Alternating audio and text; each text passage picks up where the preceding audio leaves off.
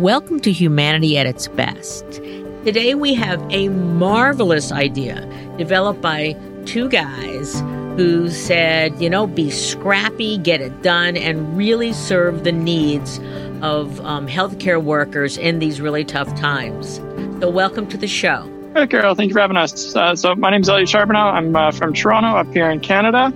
Uh, and we launched a service about a month ago called Grocery Hero Canada, uh, or just Grocery Hero, where we connect frontline medical workers with uh, people in their local communities to deliver groceries for them uh, when they get off their shifts. Yeah, and I'm Luca DeBlasis, also from Toronto, Ontario, up here in Canada, and I am one of Elliot's co-founders on Grocery Hero.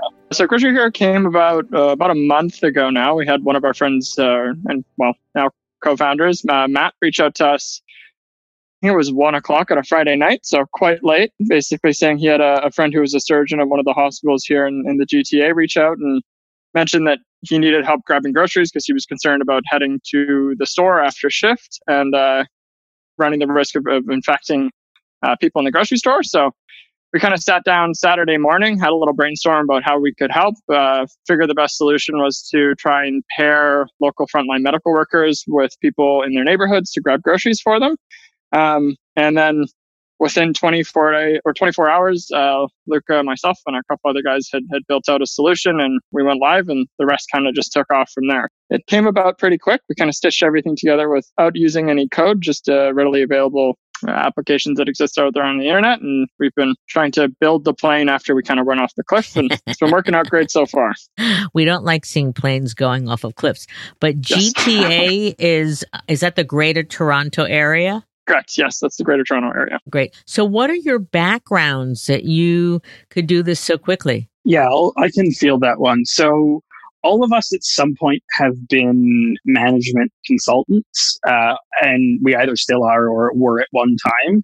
And so, I think the the skill set uh, that you build doing sort of that job is kind of highly attuned to the solution that we ended up coming out with. So, as Elliot mentioned, we use low code to no code tools. Um, but really, you know, really what we were able to do very quickly is determine where there was demand. Uh, and so, you know, we very quickly went from, hey, you know, medical professionals kind of need groceries to validating that demand through some really quick sort of guerrilla tactics to then, you know, building out sort of a, a business model, if you want to call it, although we're not a business, but a model proof of concept, and then turning that into reality. And so that sort of that progression from idea to analysis to, you know, quick building using no code tools is something that, you know, each of us in some way uh, had to do on the job. And, and I think it, it helped us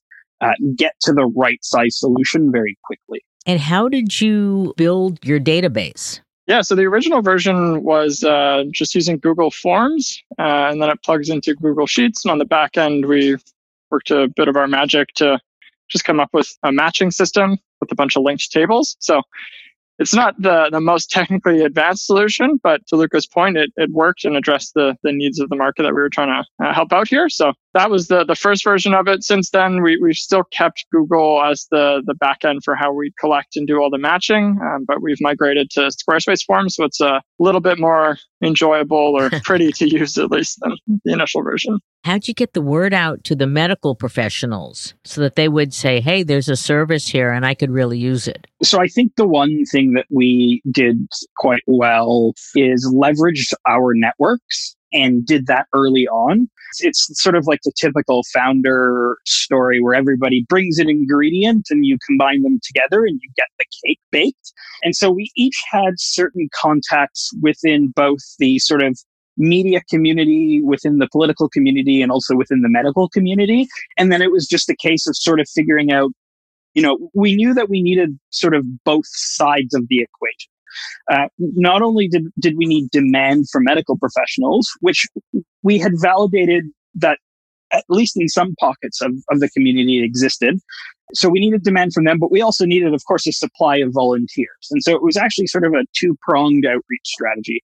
On the one hand, it was working with some of our contacts and, you know, some friends that we had in the in the medical community to bring the word out to sort of gatekeepers of information. And so those are people who write weekly email blasts out to doctors and to nurses and to, to other communities and making sure that we got the word out to them.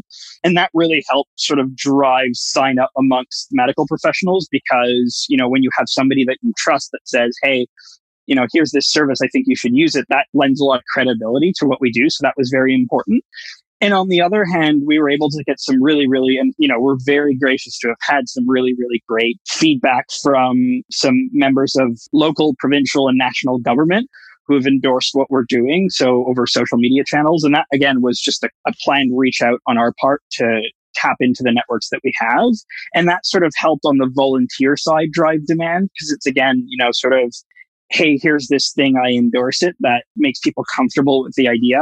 And then, you know, we also reached out to sort of the media community as well, who, you know, luckily for us found the idea compelling and were very generous in the way that they were able to spread the word about us. So, you know, if I had to bring it back, it was really about tapping into the few networks that we thought made the most sense that got us the, the highest impact per connection or per minute of effort that we could put in and, and we optimized for that. And so you've had in in what, less than a month, you've had over 5,000 signups and over 12,000 volunteers and you're matching these and is it only the greater Toronto area or are you going beyond Toronto? So we're, we're across Canada now. We've made matches everywhere from on the west coast in Vancouver through to, I think we have a couple over in the Maritimes now. So we've, we've gone out across all the country. Uh, the biggest density of, of medical workers and shoppers that we have, though, is, is home here in the GTA. I think that's uh, where we saw the most uptick and to Luca's Point where we have most of our networks. So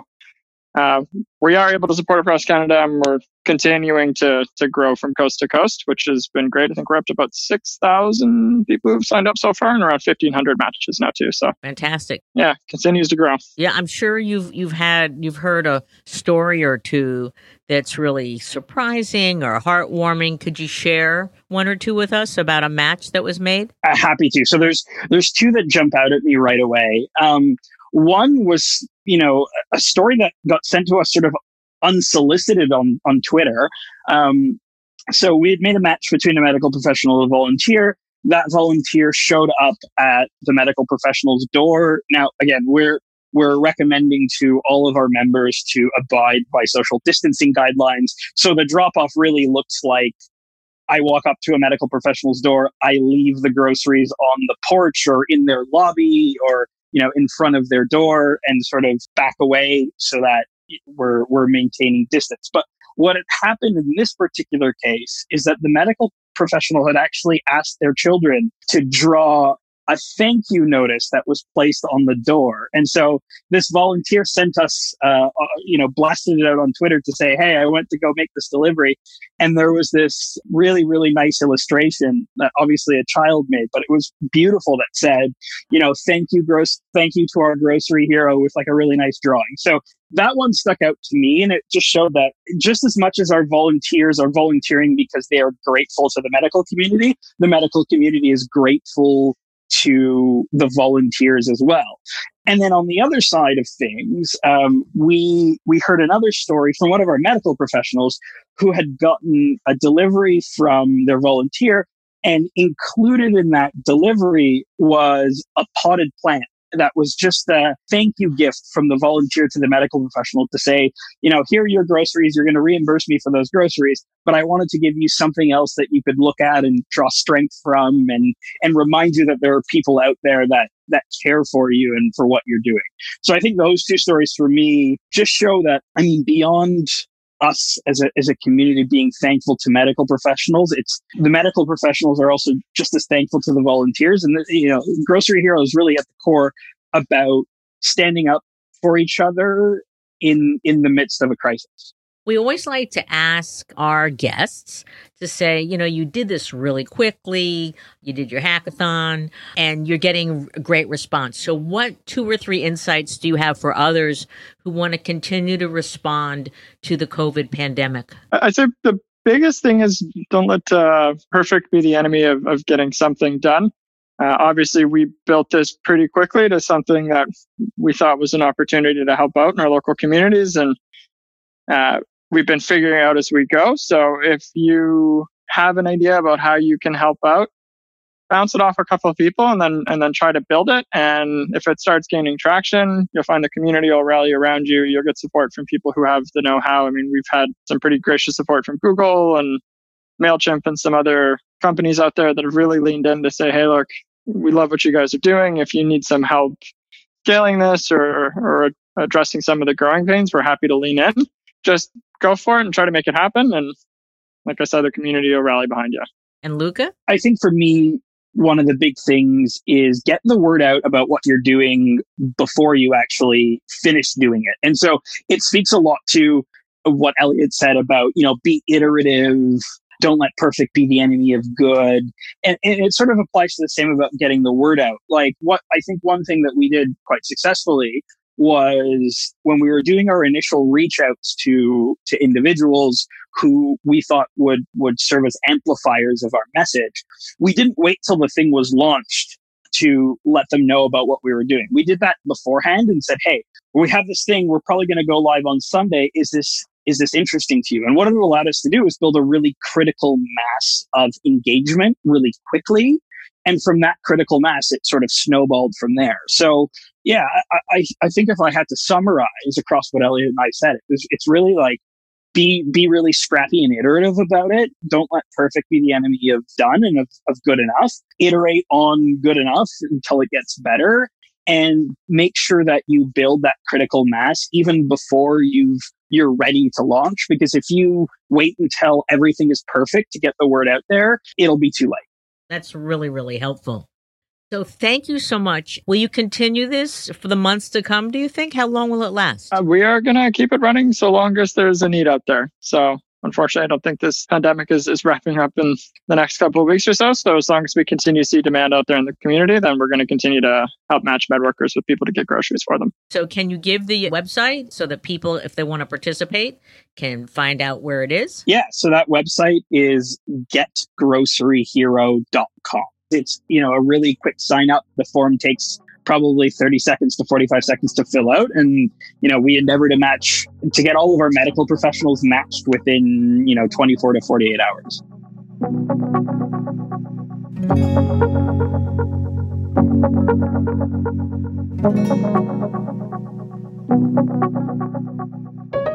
We have Tom Masterson, CEO and founder of Caregiver Support Technologies. So, welcome to the show, Tom. Thanks, Carol. Big fan. Happy to be here. Thank you. So, Tom has two stories to tell today. One is of a matching service that he created to help hospital workers uh, during uh, the really strenuous and tough times of COVID 19. And then he's going to talk a little bit about his company and how their core product is also pivoting to helping uh, with caregiving and COVID 19 uh, patients at home. So, Tom, why don't you tell us both stories? Thanks, Carol. And yeah, I'll, I'll give a really quick description of what the company is about and how we uh, positioned it for healthcare workers uh, because it helps to uh, illustrate what we were trying to do. But the idea behind the company is to take the concept of uh, a village based community care model where we used to say it takes a village because you would be able to see your friends in the street and all that kind of thing and introduce a piece of technology that could actually coordinate a village around a, a, family that's struggling with a medical problem, but through digital means, digital roads, digital stores, all those types of things. So this is an intelligent assistant that goes around and regardless of if your friend lives halfway around the world, will find a way for that person to help you as you're dealing with cancer at home or an injury or something like that.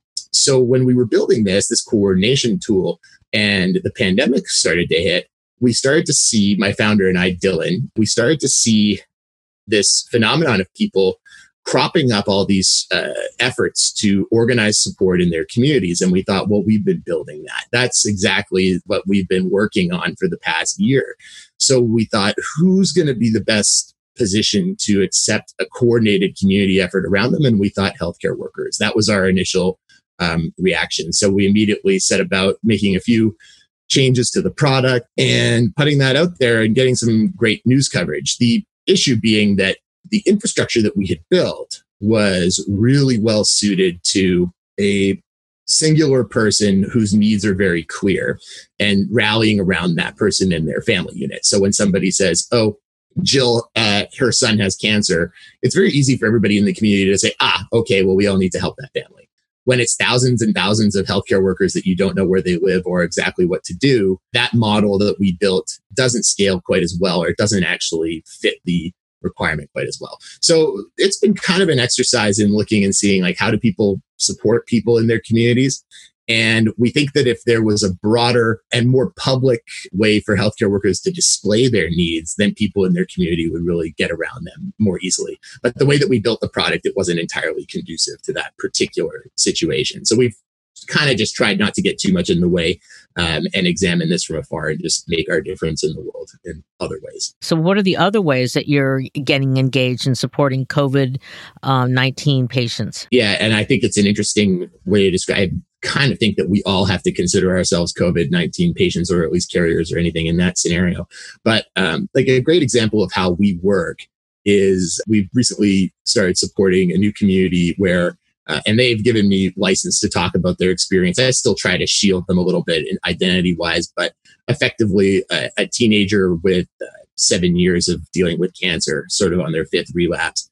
And all this kid wanted to do when we started helping them out, rallying their community around them, was play uh, Nintendo Switch at home. And that was kind of the thing. And so we looked at the world and thought, yeah, we can make that happen in a normal world. But right now, I don't know if you're aware, you can't buy a Nintendo Switch in North America to save your life. It's impossible. This is where the power of this type of approach comes in is that we just sought out support from everybody in our community. And in under 48 hours, we had a fully funded Nintendo Switch sitting in their living room immediately. So this kid can now play at home, take this thing to the hospital because that's a cool thing about that product. I don't want to plug Nintendo Switch too much here, but it's like really neat for a patient in that scenario because they can sit with it on the ward as easily as they can sit with it at home. And so it was a really big uplifting moment for us to be able to do that for that family. And then you also talked about just personally experiencing patient care at home right. and that what you're learning from that through your friend's mother. Yeah. Um, that you can apply to anyone out there wanting to hear about how do I take care of a loved one at home who's going through COVID nineteen. Sure, and I've I've been very privileged in my life. I, I was raised by a doctor and a nurse. I, I came at this idea for a company because I saw my mom, who should have had every advantage and capability, struggle to take care of my grandfather. And what this experience with COVID has taught me is this is like I think the single greatest generator of empathy for caregivers we're ever going to see and patients that we're ever going to see because suddenly we all have to behave as though we're immunocompromised and we all have to behave as though our actions could indirectly harm someone that we really care about.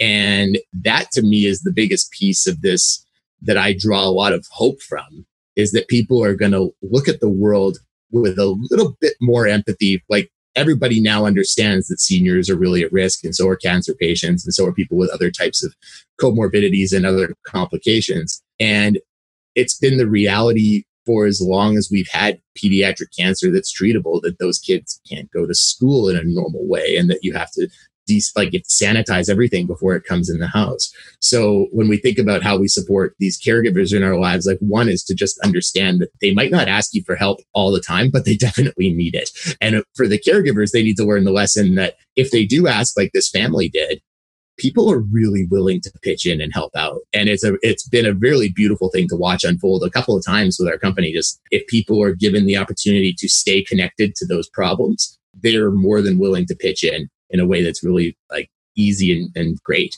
It's it's been really cool. So what else have you learned in terms about creating a system to support the individual in the home? The things that are uh, really important there is I think it's conquering information asymmetry, which is where I believe like a caregiver the saddest thing I ever hear is they say uh, a phrase like, you find out who your real friends are when somebody in your family gets sick. And meanwhile, the moment that they learned about the illness, they didn't know what to do. And how do they expect their friends to know what to do unless they tell them? And when they sit there just not asking for support, you can hardly blame somebody for not knowing exactly how to pitch in. I think that's the biggest piece. The other piece is for us to just all get over the sense of guilt that we face when we when we think about these uh, particular needs that are facing somebody who's fallen on hard times. Like that person shouldn't feel guilty asking for support, yet they do. Their friends and family shouldn't have to feel guilty when they want to say no, yet they do. So it ends up just stifling these conversations. And so the more we can do to take the agency and the emotion out of those conversations. And our solution to that is to pass it through a an emotionless entity, entity that can just walk around digitally and ask people directly without any fear of shame or getting put on um, on blast in a public Facebook forum for not helping out and not pulling your weight. We think that we can make this really low commitment free version of allowing people to show their support in a really ongoing way without committing to a regular schedule or requirement for support. So, do you have any sort of parting comments for emerging companies in technology that right now are pivoting to uh, respond to the COVID 19 epidemic? I would think really strongly about partnering with somebody who's a lot closer to the problem than you are. I think maybe one of the missteps we could have avoided when we tried to support healthcare workers was that just try, tried to go at it without really talking to them first, which was I think it was it, it, was fine. It taught us a lot about the product, but I see a bunch of things happening out in the real world right now where it just seems that the left hand isn't talking to the right in a really not necessarily harmful way, but in an unproductive way. I, I think one thing I've noticed the last I haven't gone to a grocery store in a while because I've been self isolating, but uh, pretty aggressively. But the thing that I noticed a while ago is I went into a drugstore and the bins were overflowing with hand sanitizer because all these companies have pivoted distilleries and everything to making hand sanitizer. And it just seems like there's suddenly too much. Um, and, and that's a really weird thing because, you know, we're still short on certain things, but I don't know that we need another company pivoting. Like, I think all the perfume makers and all the alcohol makers are all making hand sanitizer, and it's great. But whew, we need to make sure that we're actually addressing problems that are current and upcoming that we can actually maybe start to predict a little bit better if we talk to the right people.